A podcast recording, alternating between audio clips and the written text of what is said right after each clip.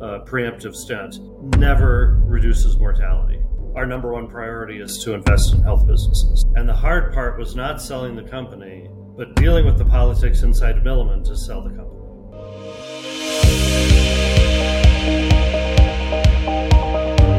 Hey, welcome to another episode of the Growth and Scaling Podcast. Today, we are going to jump into some fun topics, and I'm going to feed right into it right now because our guest today, Jon Shreve, is in the medical industry and he is insurance medical all the all the fun stuff that we all need don't always like to be involved with but jon does. So jon jump in and tell us who you are and what do you do? All right.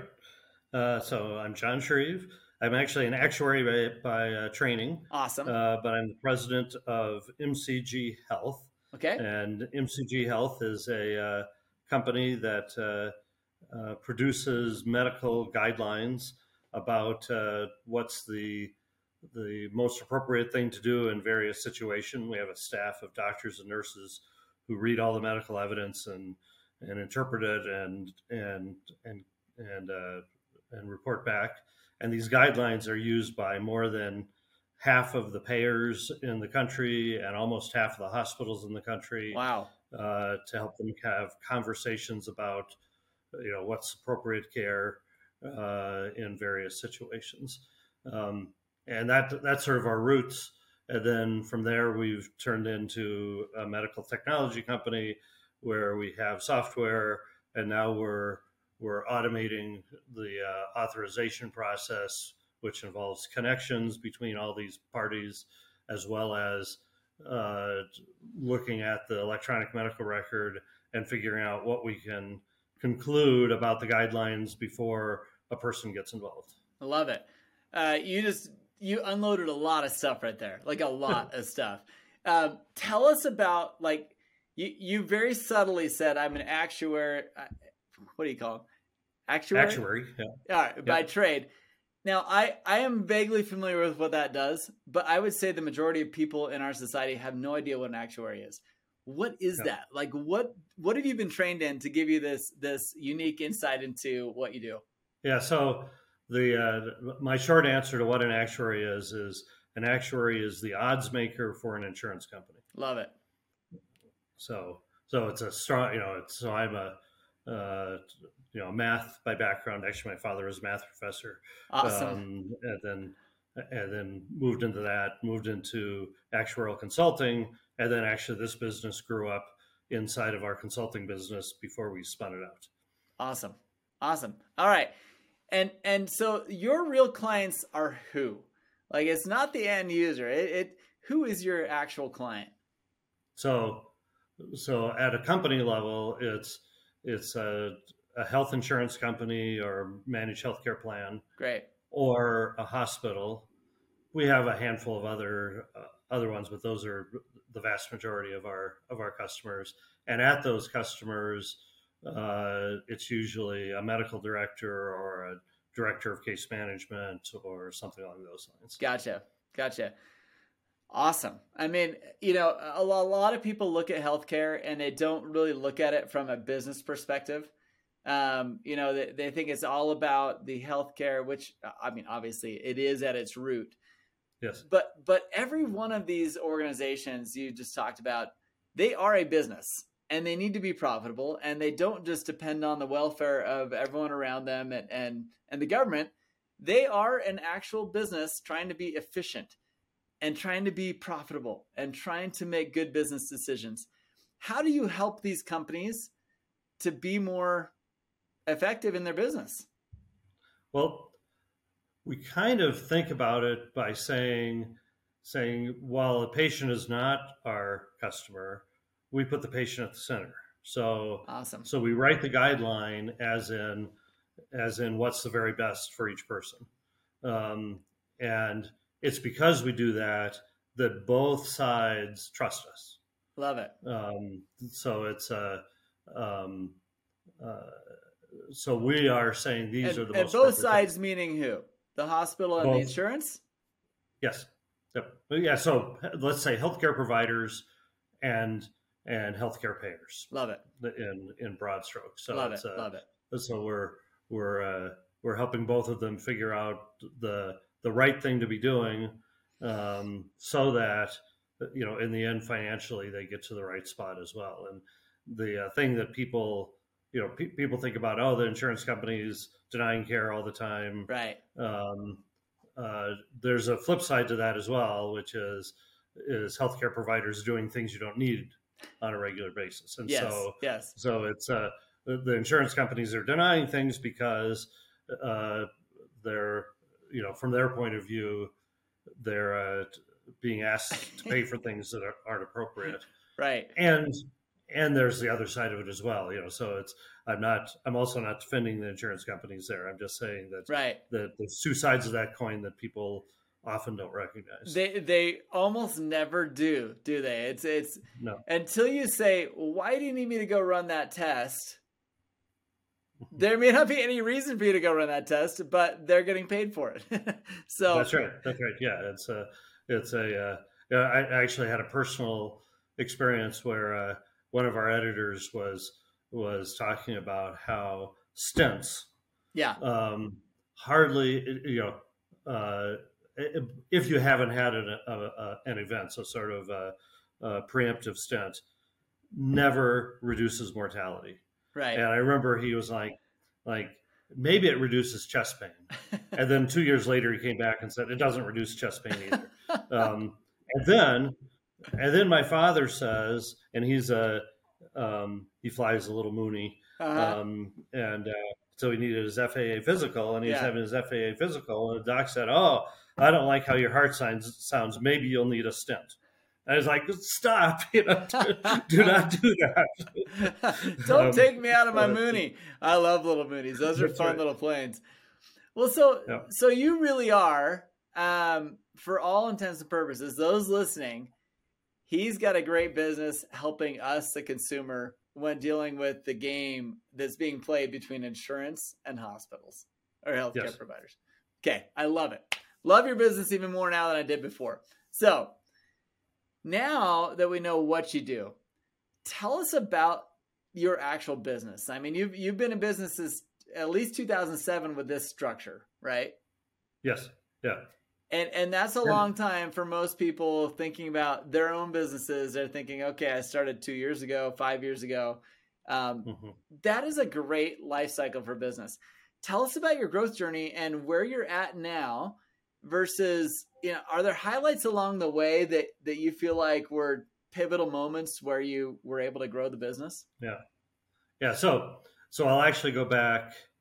2001 was when, within our consulting firm, Milliman, um, we have sponsors, which are really owners of practices, and a group of us bought this practice from another uh, set of of actuaries at Milliman. Gotcha. Um, so I was the chairman of the company from starting in 2001, and I became CEO in 2007 when the current management was having trouble putting a budget together. Um, and so I said I'll step in, but I was doing it on a part-time basis because I was running an actuarial consulting practice and and several other things at the same time. right. Um, and so, sort of in the late 2000s, I was gradually getting involved in the business. You know, a lot, a lot of it was running itself, uh, but I was also getting more involved um, until I got up to full time. And in 2012, um, we took it and we sold it actually to Hearst Corporation. Okay. Um, so the uh, sorry, I'm getting getting uh, phone okay. calls showing up over here yeah, we'll, um, we'll, we'll yeah. knock that out. yeah. Okay. The uh, uh, so in 2012 we decided to move it outside of Milliman and we sold it to Hearst Corporation. Okay. So we've been with Hearst ever since then. Awesome. Um, and uh, uh, so for me, it's just been um, so I so this is sort of sort of the path and right. and uh, I just enjoy growing it and I'm continuing to do so. I just wanted to take a few seconds to tell you about a program that we have assembled with a lot of our podcast guests and a lot of people who are listening to the show who are feeling the same way that they do. There's a recurring theme. You'll hear a lot of these founders talk about I couldn't have done it without my team. I couldn't have done it without a, a support group of peers. I couldn't have done it without having someone to talk to that understood my feeling of isolation as an operator of my business. You see, you're not alone. It is hard running a business, and it's even harder when you know you can't express all your deepest concerns and frustrations with your executive team. It makes them nervous, it gets them scared. You don't want scared people on your executive team. So, where do you turn? The Captain's Council is where you turn. The Captain's Council it is an organization that we are put together with podcast guests as well as people who are listening who are in the same boat. You see, peers are the only ones that can give you the type of empathy, the type of advice that only a founder or operator know and understand. Go check it out at captainscouncil.com. I know you're going to love what you see there. We have put together an organizational structure that has small group settings, a global community of founders and operators, as well as monthly and quarterly in person events. You're going to love what you see there. I can't wait for you to check it out and enjoy the rest of this episode. So, so um, what does that what does that actually mean? So, so as you sell the company to Hearst, so so backing up a step. So, 2001, you were involved with the kind of the core agency or, or the group that you now call your business, right? I mean, you, yeah, yes. And then in 2007, there was some funky stuff going on with with leadership and budgets, things like that. You jumped in to kind of say, "All right, look, let, let's just do this the right way." And and somewhere along the way, you sold to Hearst Corporation, which is a massive organization, and you're growing within that ecosystem now. Is that right? That's right. That's right. Awesome, awesome. Now, now, was that a strategic sell into Hearst? Like, what what was the value of bringing, uh, becoming part of their umbrella of companies? So it was a combination of things. So, so one was that the 15 people who bought the business inside of Milliman in 2001, a number of you were ready to retire, and we didn't have a good good exit for them. Makes sense. I was the last one of the 15 who said, "Yeah, I agree that we should sell," uh, because I thought I was going to retire at Milliman uh, right. as an actuary. Right. Um, but but we got to that point. But the other side, probably more important for the business, is that running a product company inside a consulting firm um, wasn't working all that well. So, right, uh, you know, they weren't being, you know, purposely, you know, obstructionist or anything, but it was just I, I described it as sand in the gears. It's like, right, like right. why aren't you following our policies on on this, that, or the other thing? Well, because we're not consulting, um, and the policies are written for consulting. Um, and uh, oh, and we have these rules and those and so forth. So right. the uh, uh, when we went to Hearst, then our sister companies were had similar profile stuff. I gotcha. Uh, I gotcha. And uh, and and we started learning back and forth from them. And actually, I have a graph of revenue uh, that shows the. Uh, uh, I, I, put a little Hearst marker on it, and it was growing, and then it started growing faster That's after awesome. we after we joined Hearst. So really, getting to the right environment uh, where you know my goals are the same as right as uh, you know my boss's goals are uh, uh, we can just go. That's really cool. So so you feel like becoming you know selling the company into a bigger organization was a great move because not only were you better funded I, i'm assuming and some people got their exits but also because you were able to strategically align with not only the mission vision of the mother company, but also the sister companies who were in relevant playing field as you. Is that right? Yes. Yes, that's right. Yeah. So at this point, we have four sister health companies, and we have other. When we first joined Hearst, we were in a group called Hearst Business Media, um, and that included some transportation businesses and okay. some financial businesses. They've since split it out because the Hearst board has said our number one priority is to invest in health businesses. So gotcha. sort of the, uh, the we're going in that direction as we go forward. Very cool. Very cool. I, I love this story. This is a fun growth story because I think a lot of people out there, you know, when they think of they, when they think of growing their business, they get so excited about the business. They don't really think about exits or or being acquired or you know, a lot of them fail to think about what happens if, you know, if we do want to exit some of the partners, Yeah. if we do want. I think this is a great, fascinating story. Is there a is there something you feel like you did really right, and then after that, I'm going to ask you: Is there something you did really wrong in making that move? you know, I, I guess in the end, you know, we we- we had decided that that we're we're uh, leaving Milliman. I think the choice of Hearst was very much right because we had Awesome. in the end like four other offers, um, and and when I look at each of the four, and I won't name those, but when I look at each of the four and where we would have ended up subsequently, Yeah.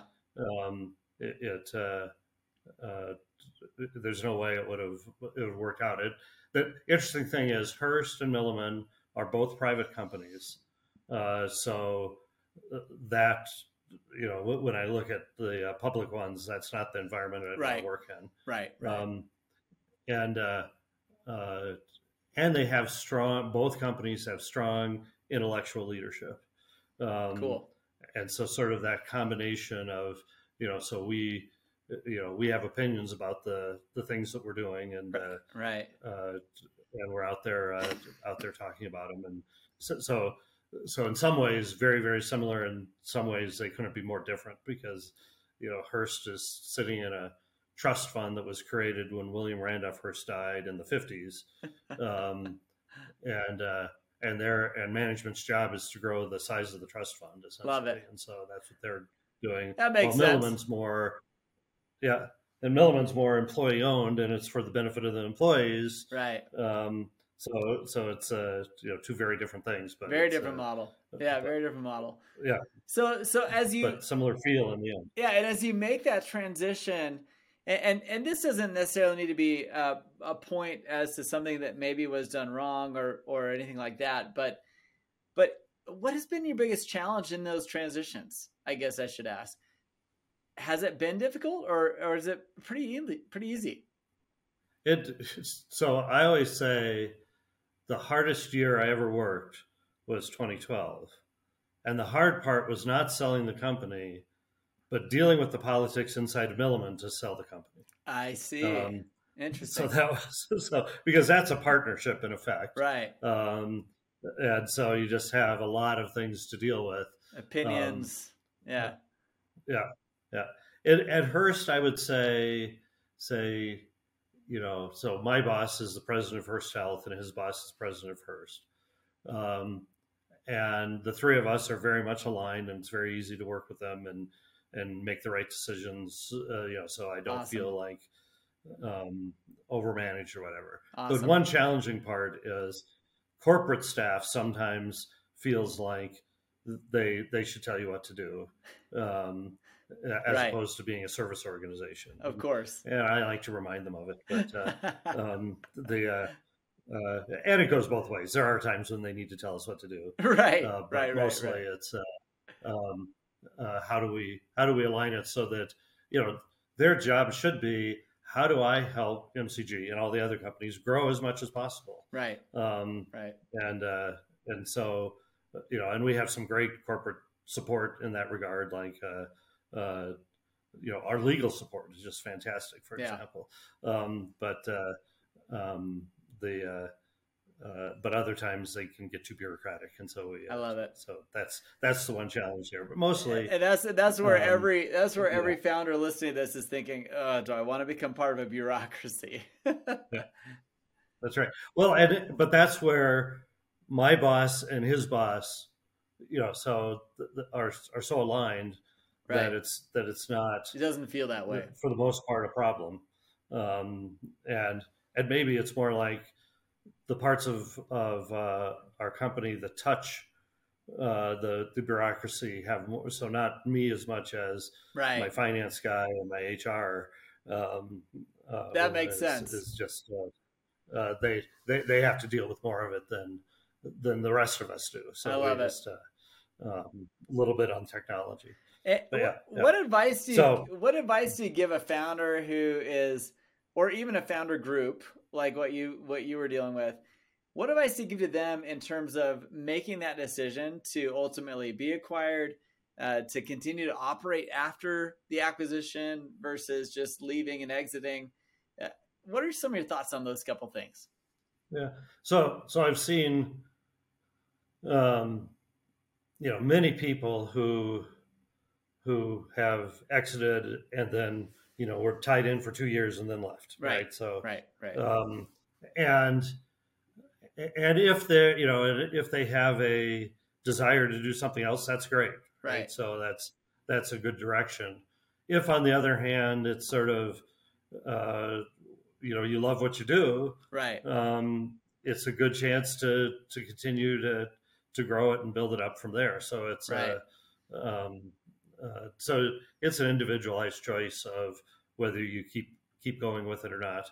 Um, you know, I, I you know I love working with everybody at the company, so it's Yeah. Like, uh, when I think of doing something different, it's like, yeah, that. Uh, you know, or even retiring, it's like, no, that wouldn't be fun. That's Um, awesome. So it's a, um, so that's that's where where That's that is. great. That's great. Well, I, I appreciate that because I think a lot of people do find themselves very, very torn as to what should I do?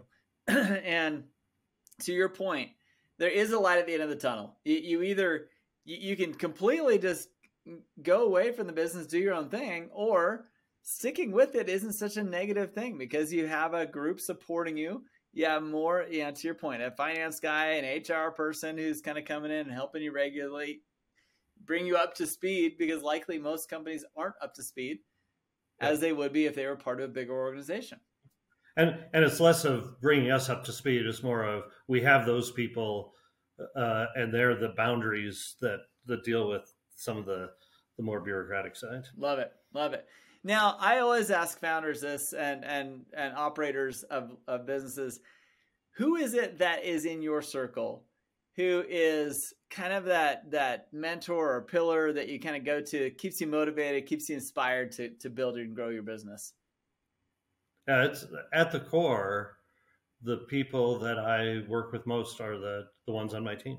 Awesome. um, and and you know they um, and, and in the end actually uh, as a leader i feel my most important job is to make them make decisions Right. so i'm i'm relying upon them to help us figure out where we're going right. uh, and and i have one woman Lin, linda Michelow, who joined the company 2004 2005 and has been with us ever since and Awesome. she just drives the uh, the I'd say she drives the culture of the company in in a in a fantastic way. I love it. Um, so Everybody been- needs that person, don't my they? right hand along. That's right. Yep. Ah, love it. Uh, Love it. I love shout outs like that too. Good call. Well, listen, how do people follow you if they're interested in what you're up to? Are you are you around on LinkedIn or other places on social media? yeah. So I uh, I do some some fairly regular postings on LinkedIn. Awesome. So that's the best best place to find me. Okay. Well, we'll put links to you in the show notes and uh, and to your business and everything you got going on. So I All right. appreciate you so good. much for being here today. Thanks for sharing your insights with us. My pleasure. Hey, I hope that interview was good for you. I absolutely loved it. What a fun, fun story. I mean, you don't hear about people sticking around in one business for this long in general, but when you do, it's fascinating to see the effects of growth uh, before acquisition, growth after acquisition, and all the stuff that happened in the middle. Very fascinating stuff. If you're in a business that is considering growing through acquisition or being uh, or acquiring, listen to this interview. Share it with the, with others that need to hear it. Like, subscribe, and put in the comments below the name of your business. And are you considering acquisition or are you considering acquiring? What are you doing to grow and enhance your business? I want to know. Throw it in the notes. We'll talk to you later, and we hope to see you in our community. Thanks for being involved with the Growth and Scaling podcast, and we will see you on the next episode. Like, share, subscribe, send it to anyone you can. We'll see you later.